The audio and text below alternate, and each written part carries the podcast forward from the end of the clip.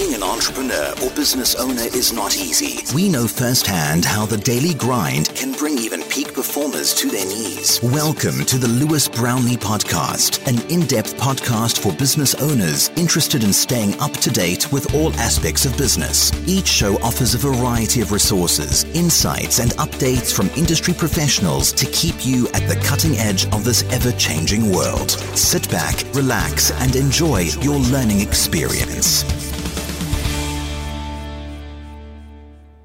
There's different types of marketing. Now, in the past, back in the day, um, people would say, right, I advertise in the yellow pages, and that was it. They just did a single channel marketing.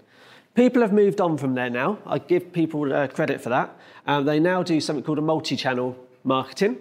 So you now have um, you and your different streams of marketing, whether that be telephone, social media, internet, a physical location, etc.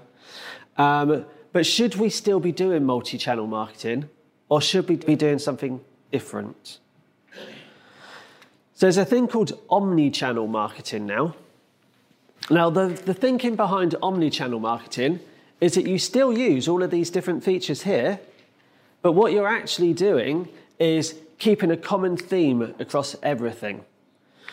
You've got your brand, you've got your website, you've got your social media, everything keeps the same theme. Now, admittedly, if you've been to our website, you go, but you don't. Well, our new website's been released at the end of July, which does have this exact branding on it. Um, it's built, it's ready, it's just not launched yet. We were hoping to get it out, but it wasn't.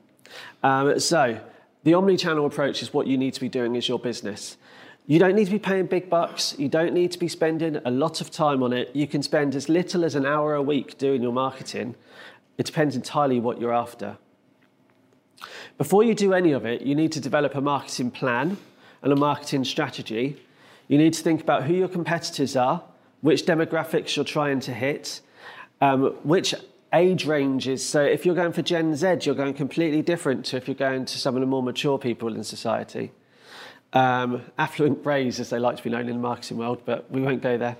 Um, so you need to think about your marketing plan. Now, the other thing about going down a digital marketing route, which is what we're going to cover today, is that you are opening yourself up to a global competition.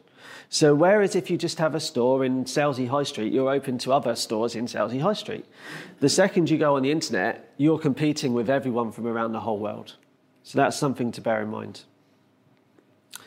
There's all sorts of types of marketing newspaper, taxis, um, magazines, etc. What we're going to focus on today is digital marketing.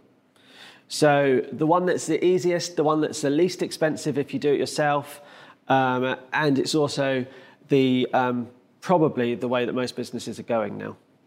So, spot quiz. What and when was the earliest form of electronic marketing? Anyone got any ideas? So, the earliest form of electronic marketing, one and go for it. Yeah.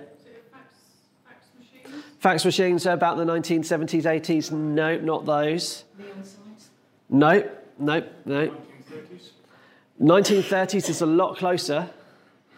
Any ideas on what the first form of electronic marketing was?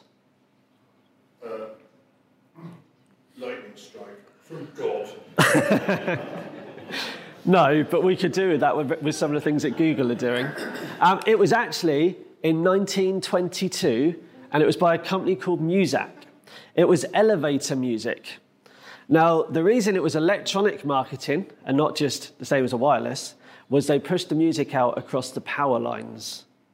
So they used power cables to push the music into the elevators and they pushed out tons of advertising on those as well. So that was the first time that people were advertising their businesses electronically. So a long time ago. It's been around for ages. You've been listening to the Lewis Brownlee podcast. Be sure to listen again soon to keep up to date and help your business grow.